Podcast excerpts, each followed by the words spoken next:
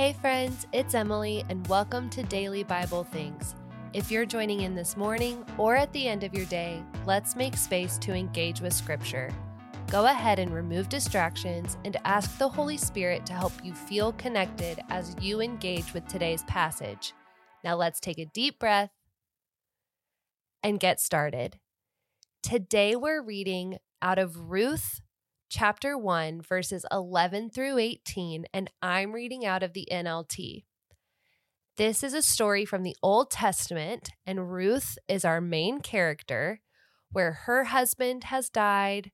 Orpah, her sister in law's husband, has died. Their husbands were brothers, and Naomi was their mother in law, the mother of both of their husbands who have passed away. So we pick up in verse 11. Naomi replied, Why should you go on with me?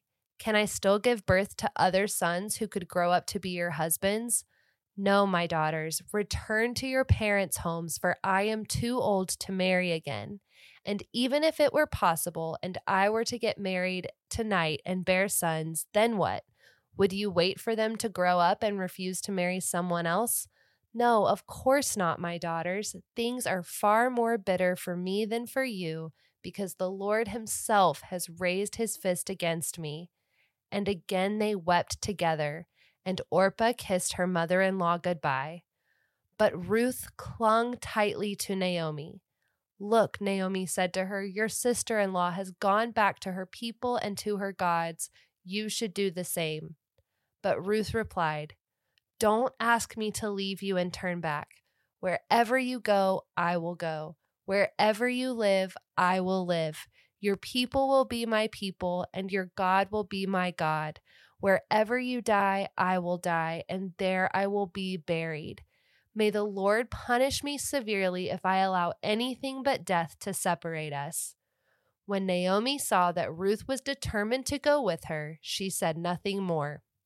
It is important as we read this passage to recognize the tradition of marriage in this time.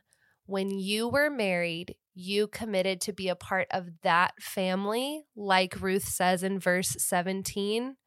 May the Lord punish me severely if I allow anything but death to separate us. That was the oath she made when she married her husband who had passed away. And so, as we look at this passage, I want us to think about this question today What does it mean to be loyal to someone? Can you think of a time when you stayed by a friend's side even when it was hard? Keep this question in your heart and on your mind as you work to feel connected. You can even take a few minutes to journal about this and talk with God in prayer.